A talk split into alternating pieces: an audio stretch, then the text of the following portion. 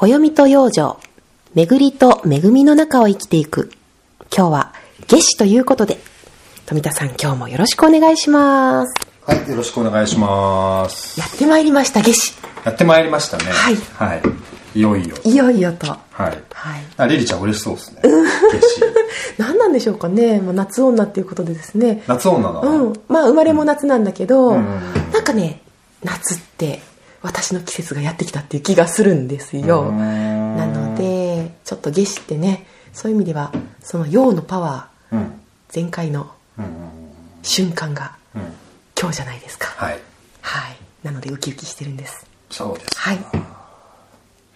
ちなみにリリちゃんとは何月何日生まれ？8月の17です。?8 月の 17? はいそれ秋だよ。それはね、そう。まあだからさ、この話、本当に、ねまあ、刷り込まれてるわけですけれどもね、ね夏休みなわけですよ、8月17日っていうのは。学校の頃とかはねお盆明けでね、誰にも祝ってもらえないっていうね、悲しいね、あの、幼少時代だったわけですけれども。うん。私の中では、夏。うん。8月は。8月は夏でも最近変わってきました。うん、なんかやっぱり8月の頭になるとトンボが飛んでるなとか、うん。なんかそういう光景もね見るようになって。うん、そうだね。なんか、あのトンボってちょっとこう枯れていく感じに合うよね、そうね。ちょっとこう匂い立ってくるっていうか、陽気がどんどんどんどんこう高まった後のこうそれによってこう水気がちょっともう抜けていく感じが8月の頭からちょっと出てきてこうね乾いた空気が出始めるぐらいから、まあ、日本の暦的には秋なんですよね、うん。うん。でただでさっきお話があったように西洋のカレンダーと西洋の教育システムの影響で、まあ、いわゆるサマーバケーションと。はい。うん。だから、まあ、僕の認識ではサマーバケーションは秋休み。みたいな日本語訳するとみたいななるほどね、まあ、その辺はまたね、立秋のあたりでね話していけたらと思いますがはい。今日はまあこの夏至というところにフォーカスして、いろんな話をしていきましょうかね。はい。はい。どうしよう。どんな話からいきましょうか。そうですね、なんかまあどんな話ね。この間ねその立春ん？立春立夏立秋立冬と、うん。うんえー、冬至夏至春分秋分っていうのとちょっと毛色を分けて、ううんお話まとめていこうかなっていうふうに言われていたので、うん今日はまあ夏至の方ですよね、うんその4つ4つのね、うん。ちょっと意識の仕方の違いとかうん。もしもう一度おさらいができたらはい。はいうんあの、なんだろう。まあ、せっかくこう、8本ね、えー講座があるので、こう、なんていうんだろうな、まあ、天文学的なとかね、またはその、うん、暦学的なっていうかさ、えーそういうその、ちょっと宇宙とかね、星とかさ、えーまあ、そういうことがベースになって、えーまあ、夏至とか春分とか秋分冬至っていうのは何なのかっていう話を、まあ、春分秋分夏至冬至でしようかと、うんうん。で、まあ、先ほどのね夏なのか秋なのかって話もあありましたけど、まあ、それぞれの季節っていうものは立春立夏立秋立冬から始まっていてでその季節の意味とかね、えー季節のうーん過ごし方でそれはあのマクロビオティックの元になっている引用五行説とか、えーまあ、新旧漢方東洋的な視点から見た養生法とか養生訓と言われるもの全般はこの立春立夏立秋立冬が季節の節目で、えーなんていうのかな春夏秋冬のそれぞれの元々の意味を踏まえた上でのものになっているので、まあ、今挙げたような、まあ、健康法というかね、まあ、そういう自分の体や心をジャパニーズオリジナルスタイルでもう一度取り戻したいという人にとってはすごくその大事な節目だと思うんですね。立春立夏立秋立冬、なのでこの4回に関しては、えー養生というところに、えーさらにフォーカスした、うんうん。うん形で、えー進めようかというように色分けはし,、したわけですよね。うん。うん。まあ、なんで今日はその夏至ってなんだろうみたいなね、うんうん。そんな話とかをしていけたらいいのかなと思っております、ちょっとうんちくみたいなこともねちょっとふ、含めつつって感じですかね、私はあの夏至冬至っていうのを聞いた時にある人が呼吸に例えてね、うん。あの呼吸をふーっと大きく吸っていってまあ酸素がね体の中に満ちてさあこれから吐きますっていう、うん。そのターニングポイントっていうんですかね、うん。変わり目の瞬間が夏至。うん。でふーってゆっくり吐き出していって、まあもう全部吐けない。もうこれ以上吐けない。これから吸いますっていう瞬間が冬至なるほど。っていうふうに聞いた時にすごく分かりやすいなと思った記憶があるんですけど、面白いですね。うん。それは面白いですね。あのーまあそもそもちょっとじゃあみんなでイメージしたいと思うんですけど、うん。夏至と冬至って何なのかっていうと、まあ、僕らが暦っていう言葉を多分意識するずいぶん前に実は学校でも教わっていてうん。多分小学校の理科でもやっているし中学の初初期の理科でもやってるんだよね、うーん。つまり、なんだやんなかったかな？この、太陽の周りを、地軸を傾けた地球がこう回っていて、でその光の当たり方がこう変わりますよね、みたいな図があったでしょ？あった。うん。で、あそこに4つポイントがあったはずなんだよね。うん。それが春分、秋分、夏至、冬至で、北半球に、うん。なんていうのかな、一番その太陽の光が当たる時、そして昼の長さが北半球において一番長いのが夏至で、で、そこから180度地球が回っていって、南半球に最も強く光が当たり、北半球においては夜が一番長くて昼が一番短いっていうのが冬至で、で、その間のポイントにあるのが春分秋分で、えー昼夜の長さが等しくて、太陽がまあ東から昇って真西に沈み、北半球と南半球に等しく太陽のエネルギーが降り注ぐっていうね、こういう話を実はしてたんですね。うんだがしかし、だがしかし。まあね、それは生活とどう結びつくかみたいな話まではん。深めてもらえてなかったし、うん。で深める機会もないので、まあそのまま忘却曲線のままに、ね、封印されてしまってるところがあると思うんだけど、まあ今言ったようにその夏至冬至っていうのはある意味折り返し地点なんですね。つまり、うんまあ、北半球に住んでる僕たちの視点から言えば夏至っていうのは昼の長さが一番長くて、ん。だいたい14時間半ぐらいあるんですよね。でうーん夜の時間が9時間半ぐらいある。でその夏至を境にして昼の長さはどんどん短くなっていき夜の時間が徐々に長くなっていくっていうことが夏至以降起きていく。で秋分というところに到達した時につまり夏至から90度地球が動くと昼の長さは12時間、夜の長さは12時間、そしてそこからどんどんどんどんさらに地球は回転を続けていき冬至というポイントまで来ると今度は昼の長さは9時間半。夜の長さが12時間半ぐらいあると。いう夜がすごく長い昼がすごく短いポイントに至りそこからまた昼の長さが長くなり始めるんですね当時。にで夜の長さは当然短くなっていき春分というポイントに至ると昼の長さ12時間夜の長さ12時間。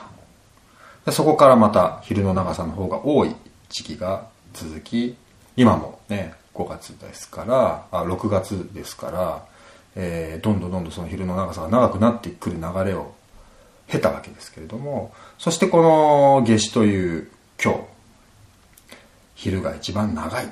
太陽にめちゃ照らされてるみたいなね、えーそういう夏女夏男が大喜びする 瞬間が今来ていると、うん、いうことですよね。うん。だから本当呼吸のように光をずーっとこう夏に向かっって受け取り続けていく。で受け取る量が増え続けていくわけですよね。でここから折り返すように今度は影のエネルギーっていうのをどんどん受け取ってそして光のエネルギーは減っていく。で、まあ、呼吸ということで言うとね本当に1日で例えると分かりやすいんですけど昼間って一番体が緩んでるんですよね。熱がすごく多い時っていうのは体は緩みやすい。つまり昼っていうのは一番緩んでる。でそこから太陽が一日の中でも折り返して夕方夜になっていくと今度は体は引き締まっていく。っていうふうにね呼吸のように体は収縮と膨張を繰り返していて一年の中でも実は僕たちの体は夏に向かって緩んでいきそして冬に向かって引き締まっていく、えーそのピークが夏至と冬至なんですよね。でただここで一つ補足しておきたいのは一日の中で、えー太陽の高さが一番高くなるのは昼の12時だけれども暑さのピークはいつ？ああもうちょっと後ですね。例年、うん。うん、2時と2か時とかね。ねうん。なんでだろう？ん。降ってくる太陽の熱はうーんと空気とかう、うん、そういうところを通して地上に降るけどその地上に降った熱はちょっとやっぱり空気の中よりも溜まりやすいじゃないですか熱って、うん。うんで溜まった熱がやっぱり余熱うん。になってる感じ、うん。うん。うんでそうだよね。熱くなるのかな。うん、うんまさに。やっぱりそのむすむせるような暑さだよね、うん。その7月8月の暑さっていうのは。これは本当にこのカンカンに温めたそのダッチオーブンとかね、うん。えー特にその自自然に近い暖房器具っていうのは一番ピークの暑さからもう薪を足さないとか、うん。ね、炭を足さないっていうふうにした、まあ、そこは夏至でしょ言ってみれば、うんうんうん。その後がカンカンに暑いわけだよね、うん、だからそれと同じことが一日の中でうもん。起きる、つまり昼のピークの後が暑さのピーク。うん。じゃあ夜は？太陽が一番遠ざかる夜中の12時が一番寒いですか？っていうとそうだ。その後だよ後ねね。うん、冷えも同じように、うん。やはりその遠ざかったっていう後に、うん。大地の熱も一緒に抜けていく、うん。うん。そしてその後に抜け切った後に温かみがやってくるんでね、うん。でこれは1年の中で言えば夏至の後に暑さのピークが来る。そして寒さのピークは冬至の後に来るので僕のイメージではね呼吸ってまあこれはあのなんだ禅の呼吸法を学んだ時に聞いたのかな。つまり息を吸うでしょ、うん。で吸った後にそれを止める止息っていうのがあるんだよね。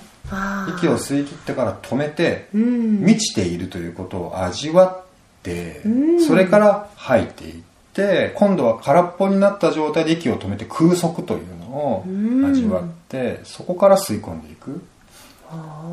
だから僕のイメージでは夏至以降の、まあ、暦的に言えば小暑大暑と言われる6月の下旬から7月いっぱいぐらいっていうのはまさにその満ち足りたものを味わいまくって、うん。そこからリリースしていく。でそのリリースの始まりが立秋あたりでそこからどんどんどんどん体は引き締まっていく方向に向かっていき、で冬至以降に寒さのピークここに自分がまたその吐き出していった陽気をどんどん吐き出していった後にその一番寒いという状態をしっかり味わって、うん。そこからまた春に向かうというようなうん。感じがする、うん。やっぱりなんかこう自然界のサイクルっていうのはもうよどみなくねずっとこう、何年も何百年も続いてはいるんだけどもなんかやっぱり直線的な流れじゃない感じがするんですよね。うんあのなんだろうこううん本当に柔らかいこうねその止まるという瞬間とかね、あの味わうという瞬間とかね、うん。そのずっと動き続けてどっかに向かい続けてるっていうかその向かい続けてはいるんだけどその中にもいろんな質感の時期があるっていうのがうん。自然界に目を向けると分かりやすいっていう気がしますね、そうですね、うん。うん。やっぱりその自然界を観察するための地図みたいなもんだと思うんですよね暦っていうのは。つまり、まあ、地図だけ見ててもね、うん。頭ぶつけちゃうと ね その地図を見ながら目の前にあるその空間を洞察したり味わっていくっていう関係だと思うのでね、うん。やっぱりこうグレゴリオ暦だとそれがすごくしづらいんうんだよね、なんていうんだろうこう自然界の情報がすごく少なすぎて、うん。うん。人間の社会の話ばかりしか載っていないでしょ、うん、だからやっぱりそこで、うん、夏至とか冬至とか春分秋分というその自然界の節目でね、うん。月末っていうのはさグレゴリオ暦のもう猫や鳥には関係ないんだよ 本当に関係なくて植物にも関係なくて。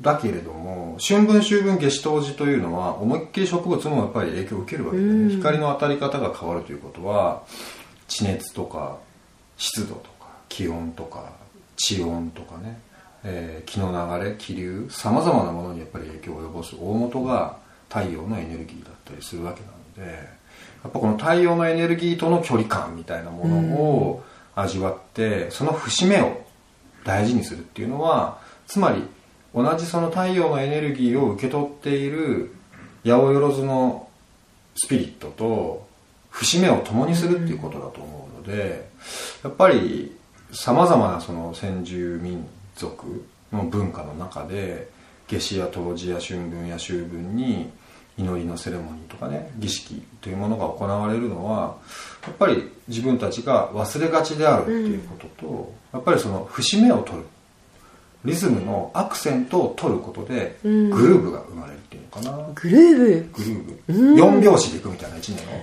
ね春分夏至秋分冬至春分夏至秋分冬至みたいなさ、うんそういうなんかノリ、ううん。んノリを合わせるっていうのがねとても大事だと。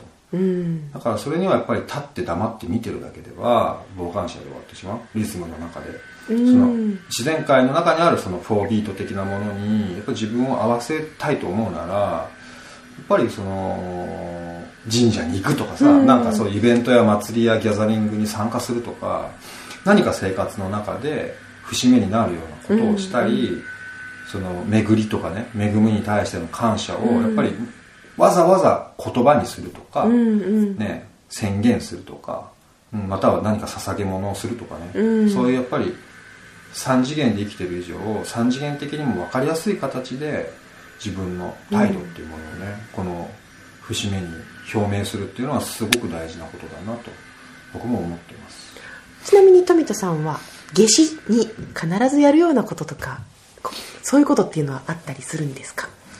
うーんお祈りは間違いなくしてると思う、うん。何かしらの形でね、うんうん。うん。やっぱりそれはこう自分を生かしてくれてるものに対する感謝と敬意の表れ。っていうかそれはやっぱり表さないとうん忘れてくんだよね。人間ってすごくエゴイスティックになりやすいしあの謙虚さを忘れたりとかね。なんか俺がやってるみたいな話になってしまったり。でもさせていただいてるとか、うん。うん自分の命はその本当に大いなる自分の計り知れないものによって生かしてもらってると。やっぱりそこに対して、うん、畏敬の念をきちんと自分の中で再生させるにはやっぱり何かしらの祈りをそこに向けるというのが大事だと思うのでうんそうだね。もうここ10年ぐらいは春分秋分夏至冬至は、うん。うんすごく自分の中ではうん。祈りの日だよね。うん。そうなってますね。まあ余談になるかもしれないけどこの祈りうん。祈りって、あの心の中でも祈れるし口に出して祈ることもできるし、うん。歌を歌ったりね踊ったりっていう形で表現することもできるし、でいつもまあそういうことを心の中で考えてるからいいんだもんって、うん。ね、あえて口に出すまではみたいにうん。思って日々を暮らしてる人でも、うん。やっぱりその自分の中にあるもの、うん。祈りの気持ちだったりとか、うん。中にあるものをそのちゃんと外に出すっうん。ていうことの大切さっていうのも私は最近同時になんかあ重要だなって思うようになってきて、うん。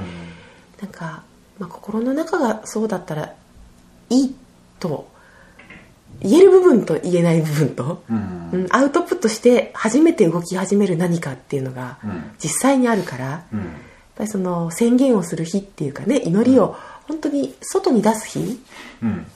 としてそういう節目をうん。なんか使えたらねうん。より何か大きなエネルギーが動き出すうんことを体感できるかもしれないですね。うん、そうですね、ん。まあ本当になんか今僕も同じこと思うんだけど例えば多分立夏の時に言った土曜キャンペーンみたいなさ、うん。それはわざわざねみんなに土曜キャンペーンやってますとか今日は土曜キャンペーンなのでとかってまあ言ってもいいし言わなくてもいいと思うんですよね。マイキャンペーンに関しては。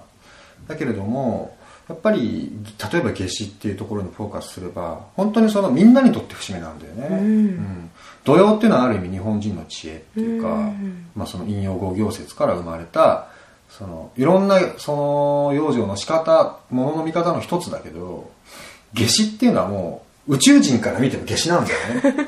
地軸の傾いた地球の北半球に一番光が当たってるっていう様子はもう嘘のつきようのない誰にとってもそうなんですよね。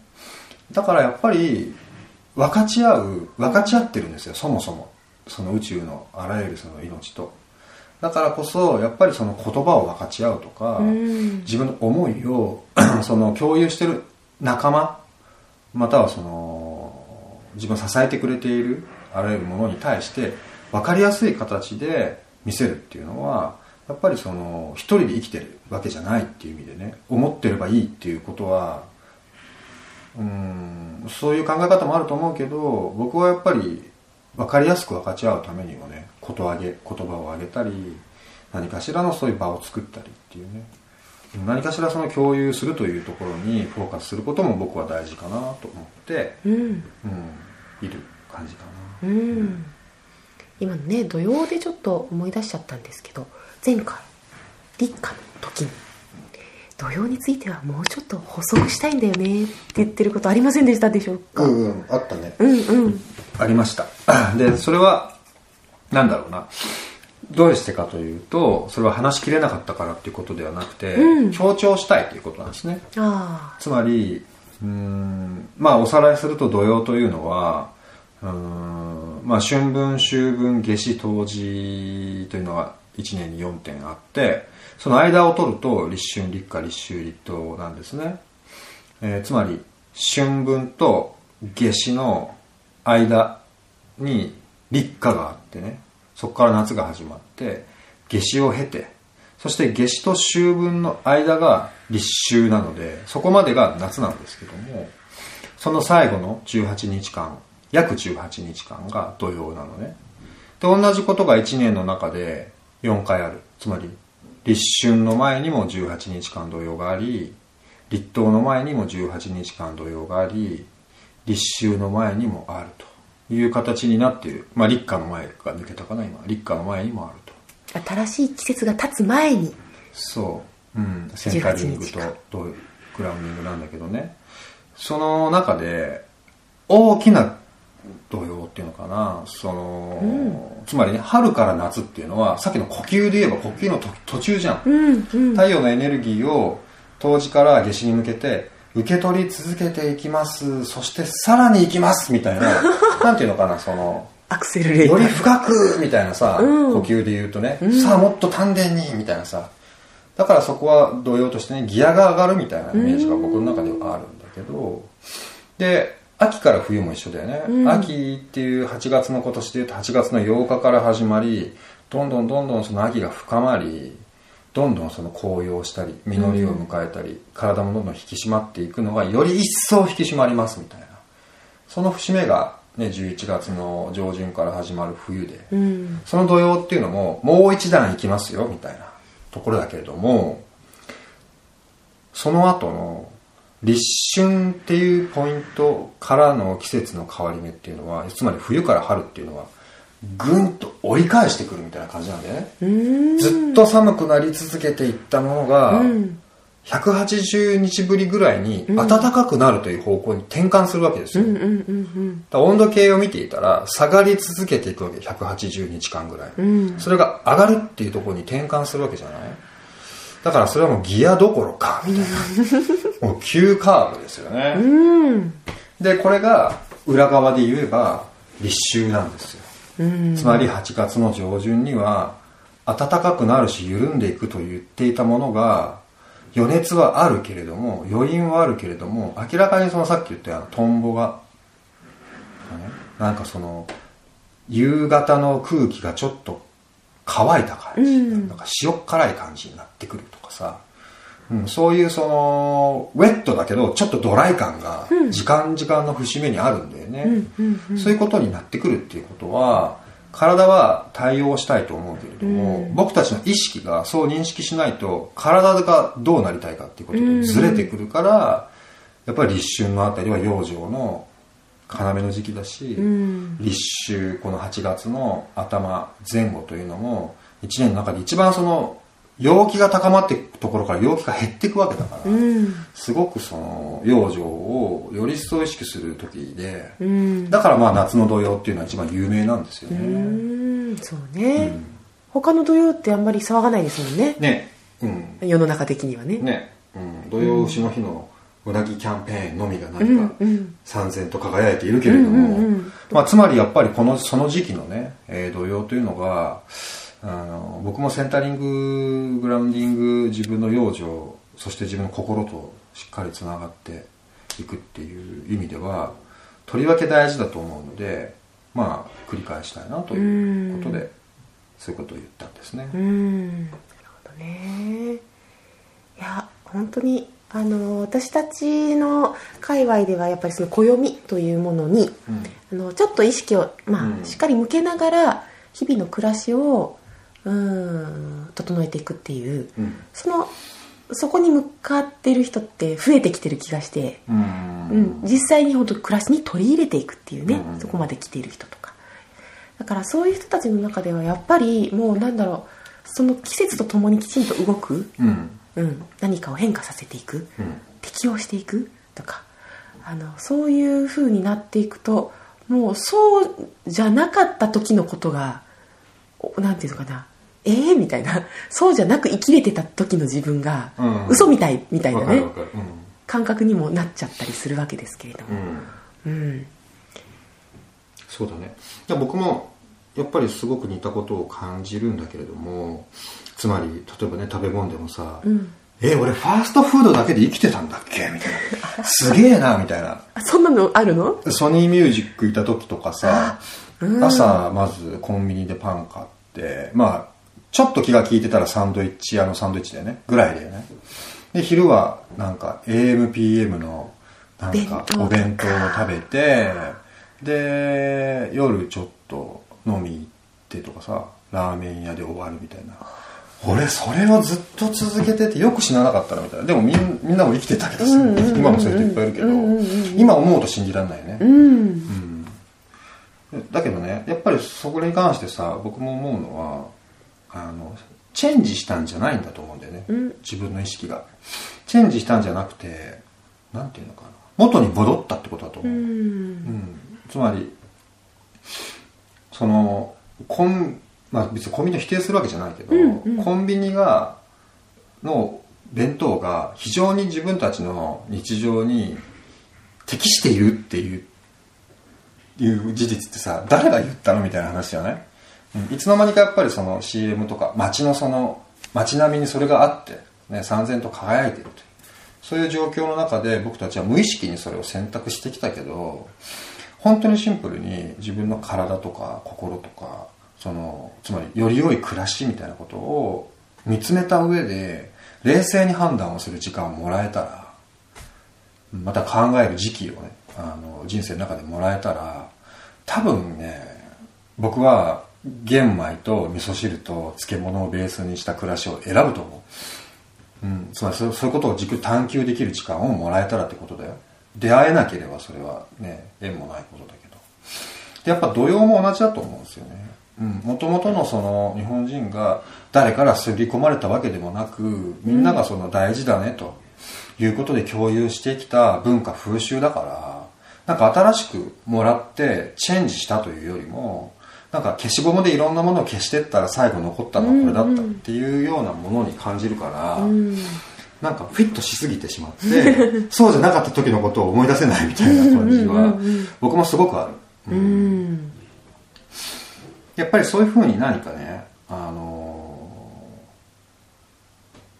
ーなんていうの、知恵っていうものを、まあ、新しく学ぶものとか、新しく気づくものとか、もっと根本的に言えば、新しくみんなでクリエーションした作品のような答えっていうのはこれからどんどん出てくると思うんだけれども、同時に、その体が何を求めているかとか、うん、どの時期にどういう暮らし方が自分にフィットするかみたいなものっていうのは多分本当は全員知ってるんだと思うんだよね、うん。少なくとも心や体やうん。スピリットは知っていて自分のマインドがそれに上書きするような情報を、うん。テレビやラジオや学校や親のパターン化されたライフスタイルから知らぬ間にダウンロードして上書きしてしまったことによって元々のものがアクセスできない状態になってる。うん。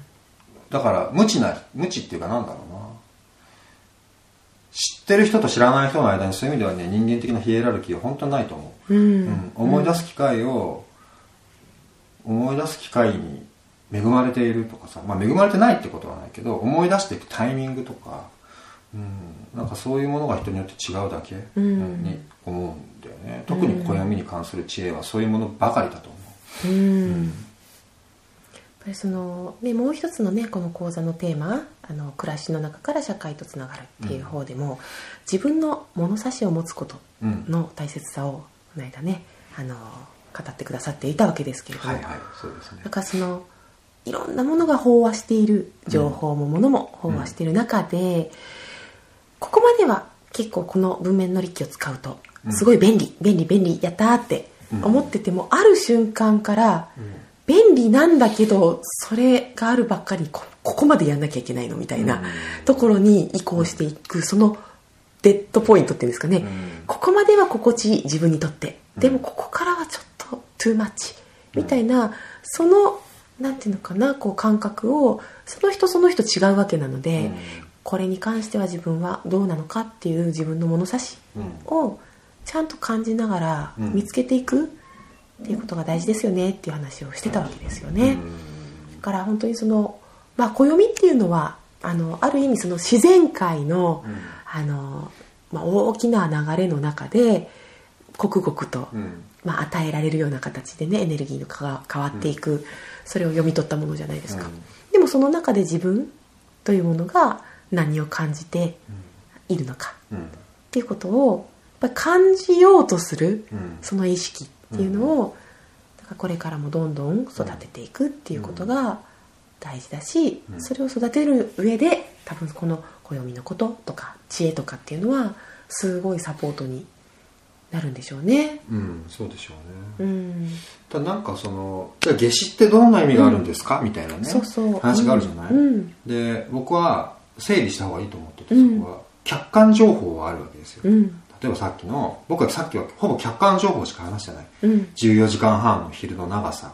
で太陽の光の差す入射角度が一番こうなんていうの多い大きい。うん。だから直角に近い形でね太陽の光が降り注いでくる。とかうん一日で言うと一日の中で言うと真昼みたいなもんだとかさ。でもだからこういうことが起きますとかさ、うん。うん、だからこう過ごしましょうっていう部分に関しては僕個人の意見は言えるけどそれが真実かどうかは、うん。その人の感覚で、うん。今うーんそこは混在している違和感も薄ちょっと感じてるんだよね。つまりマヤの暦ではこう言ってるから、うん。うんこうしなきゃいけないとかさ、はいはいはい。地球歴はこう言ってるからとかさ、何かそのうーんその答えは自分で見つけた方がいいんじゃないかなっていうようなそのあり方そのものまで人から規定されてし,、しまいたいとね。なんか無意識に思ってしまうメンタルっていうのが多分人にはあるんだと思うんですよ。その方がなんかこう安心できるし あともう一個やっぱりねそういうトップダウン型のうん。過ごし方提案に慣れすぎてんだよね、うん。歯磨きは朝しましょうとかね、月曜日はこういう風にしましょうとかね、うん土日はこうでとかさ。何時にご飯食べましょうとかさなんか。でそれがさらに何日までにレポート提出とかん。いつ振り込みを済ませろみたいにどんどんなってくるのに慣れすぎると私は今日何したらいいんでしょうかっていうことをうん。なんか別の形で教えてほしいみたいになってしまうんだようね、ん。多分、うん、だけどやっぱり僕はそれは危険だと思うんだよ。やっぱり、まあ、僕自身もすごくそこは気をつけたいし、うん。それは受け取る側としても気をつけたいし伝える側としても気をつけたいのはうーん。やっぱり自分の体に起こっている夏至っていうものを感じて、ね、自分が過ごしたいように過ごすっていうことがうん。本当はすごく大事だし、うん、そういうふうに自分の中のモチベーションで動いてこそシンクロが起きやすいっていうかね「えあなたもそうだったの?」みたいな。ね、だから高尾山にお祈りに行ってみたら、たまたま友達、10年来の友達と会ったとかさ、うんそういう本当にマジカルなシンクロっていうのは、僕はやっぱり自分の自由意志を使って、その日の過ごし方をうん決めた方が起きると思う。そういうマジックが。うん、その時に宇宙を信頼するっていう気持ちが生まれてくると思うんだよね。うんだからそこはあまりこう、何かを競争化したりとか、うん。うん、何かを何かに対して自分が従順であるようなメンタルではなく、うん、客観的な情報としての節目を大事にしながら、うん、そこでの自分の在り方はむしろ思い出していくとか取り戻していくような、うん、自由意志によるものに、うん、なるといいんじゃないかなというふうに思いますけどね。そうですね、まあ、それを考えると、まあ、これを聞いてくださっている皆さんの中から今日今年の夏至自分こうだったよってうん、こんなことを感じたなとかうん、うん、こんなことやってみたんですけどこうでしたとか、うん。そういうフィードバックが、まあ、ぼちぼち出てくるようになったらとっても嬉しいなと思っているしね。うん。うん。やっぱりこのね寺子屋のラジオ全体に通して言えることなんですけど、聞いてみてうん。何か何を感じあなた何感じた？そしてどんなあのことをトライしてみたっていうことを共有し合えるその、なんていうかな、まあ、場になっていったらいいなっていうふうに思っているので、うん。一人一人の中からこう、うん。その人のうん。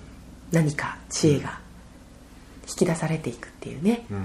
そこから何かが始まるみたいなね、うん。そういう予感をこうね種まきできたらいいなと思ってるので。はいぜひ皆さんにとっての今年の夏至。夏至。これね、レポートしていただきたいですね。そうですね、うん。ぜひぜひ、具体的にねレポート書けなくてもレポートするような気持ちで自分の今日過ごしたのってどうだったっけなってうん。ちょっと感じてみるとかね、うん。うん、さあまあ夏至なのでね、まあ、し夏至に宿題出すのもどうかなとも思うんですけどうん。なんかありますか？ちょっとうん。素敵なヒントになるようなアイディア。そうだね、うん。そうですね。立夏の時はうん。土曜キャンペーンのことについてっていうことを言ったよね、でまあ夏至のレポートはこれは何かね、あのできたらシェアしてほしいなとは思うんですけど、うん。まあでもやっぱり今のがいいのかな？いいのかな？んかその夏至っていううんね、うんうんうん。ポイントについて自分が感じてることでもいいし自分がやってみたでもいいしその、まあ、実際6月22日というのが夏至なんですけどもっと言うとねうん。うーん例えばさ春分って前3日あと3日を合わせて7日間が春の彼岸っていうね期間なんです。うんで秋分も同じように秋分の日があってその前3日とあと3日が合わさって7日間が彼岸じゃん？でね同じようにマヤのマヤ族のねいわゆる13の月の暦とかマヤンカレンダーって形で入ってきているホゼ・アグエヤスが作ったものとは別のいわゆるその、まあ、僕が具体的に見てるのはマヤンカレンダーチャートと言われるね、そのマヤの中の先住民の部族の中で、えー使ってるものをベースとしたものの中にソーラーデイっていうのがあるんだよね。ソーラーデイ太陽の日。うん。でこれはね月始を中心とした7日間と冬至を中心とした7日間と春分を中心とした7日間と秋分を中心とした7日間なんですよ。はあ。つまりやっぱりねなんていうんだろう。はいこの日次の日からは違うとかじゃなくて、うん。太陽のエネルギーが強い期間はここみたいに、まあ、期間にしてるんだようね、ん。それが僕はいけてるなと思う。うん。一日で味わいきれないんだよねやっぱり。だからやっぱりこの夏至前後うん。といううん。すごくエネルギッシュな時期に自分が何を味わったかみたいなね、うん。まあ、それぐらい広げちゃってもいいと思うのでね。何かレポートをねね。するような意識で過ごしてもらえたら、その宿題としてはすごくいいんじゃないかと思いますね。そうですね。ぜひぜひあのまあちょっと最近ね自分を振り返る時間っていうのをゆっくり過ごしていたので、その暁にこう手にした自分の中のこうなんていうかなこう中軸がねちょっと太くなるような感覚があったんですよ。その自分の中を掘り下げて掘り下げていってる時に感じよう感じようとしていく作業をしていった先にやってることとか毎日のねことは何も変わらないんだけど自分のね軸がね太くなった感覚がすごいあったんですよ。うん。なのでこのねやっぱりこう節目節目というタイミングの力を借りてちょっと自分を感じるっていうことにやっぱりちょっといつもよりもフォーカスをしてみるっていうことをぜひチャレンジしていただいてうん。その何か何を持って帰ったかっていうのをね、うん。もしシェアしてくださったら嬉しいですね。うん。うん。嬉しいです。はい思い残すことはないでしょうか夏至については。夏至について、はい。じゃあ一個だけ。お。僕は今年どうしてるか。はい僕はお休み祭りというのをねあの 密かに企画してお休みなの祭りなのどっちなのみたいなお感じ？休みという お休みの神様を祀る祭り。お休みの神様を祭る。そう、うん、今はなんか僕たちは動くことが素晴らしいみたいになってるんだよね。どっか空気として。うん。それは仕事も社会運動も。うん。だけれどもやっぱりその止まるっていうことがすごく重要で、止まることで動きが見える、うん、自分とつながるっていうことをするときに止まるっていうのがとても効果があると僕はう思っていて、ん。でやっぱり太陽のエネルギーが一番高まる夏至っていうのは折り返しのポイントでね一回こう止まるみたいないうことをするのにすごくいいんじゃないかなと思っていて、まあ、特に去年今年はねそのまあ僕は特にその保養疎開保養っていうものが大事だと思っててでこういう保養とか支援活動をやってる人ってやっぱり大体ね365日24時間ずっと考えてるんだよそのこと。だってね子供の命はオンオフないからさ、うん、でそれは僕が身をもってしみじみ感じてることで。で本当に僕以上に動いてる人っていっぱいいるから。なんかそういうその大切な仲間たちは多分自分で休まないんだよね、うん。休まないと思う結構いる。だから無理やり沖縄に連れてって無理やりその僕がねそのちょっと場所は明かさないでおくけど、えーすごくゆっくりできる古民家の、えーゲストハウス、まあ、それも平和と障害者支援のために作った、まあ、ゲストハウスなんだけれどもそこを一軒借り切って、えーとにかく休んでもらうってう。もう最高のご飯を用意して何もしないでもらうっていう3日間を過ごしそれから6月の22のその夏至の後にね沖縄のあの慰霊祭っていうの慰霊の日があるからその時はそこにみんなで集まって静まる。休むと同じ意味でね静まるっていうことが実は平和だと僕は気づいたんだよね。うん。だから鎮魂っていうことを本当に考えるなら僕たち自身が静まっていくっていうことがすごく重要でで自分たちの中にある戦争に対する気持ちとかね、えー未来に対する気持ちみたいなものを沈めていって最後平和への祈りを静まった心で共有しておしまいっていうお休み祭りというのをですね去年今年と企画していて今年はそんな過ごし方をします。だもうじゃあこれを聞くときにはお休み祭りなんですね。そうです。私は沖縄にいます。まあ定期的にやってください、うん。そういうの,、ね。あのうん聞いてきっと心が震えた人がいるんじゃないかなと思いますのでね、うんうんみんなやったらいいよ、うん。本当にそれは前お休み祭りをみんなやったらいい、うん。で自分が大事だと思って本当にこの人動いてくれててありがとうって人に対して応援するんじゃなくてその節目節目で休ませるっていうね。うん。特に自分で休めない人は無理やり休ませるっていうお休み祭り。愛だ愛だなこれ。おすすめします、はい。ありがとうございますじゃあ皆さん一人一人のお休み祭りを お過ごしください。お過ごしください。おやすみなさい。おやすみなさい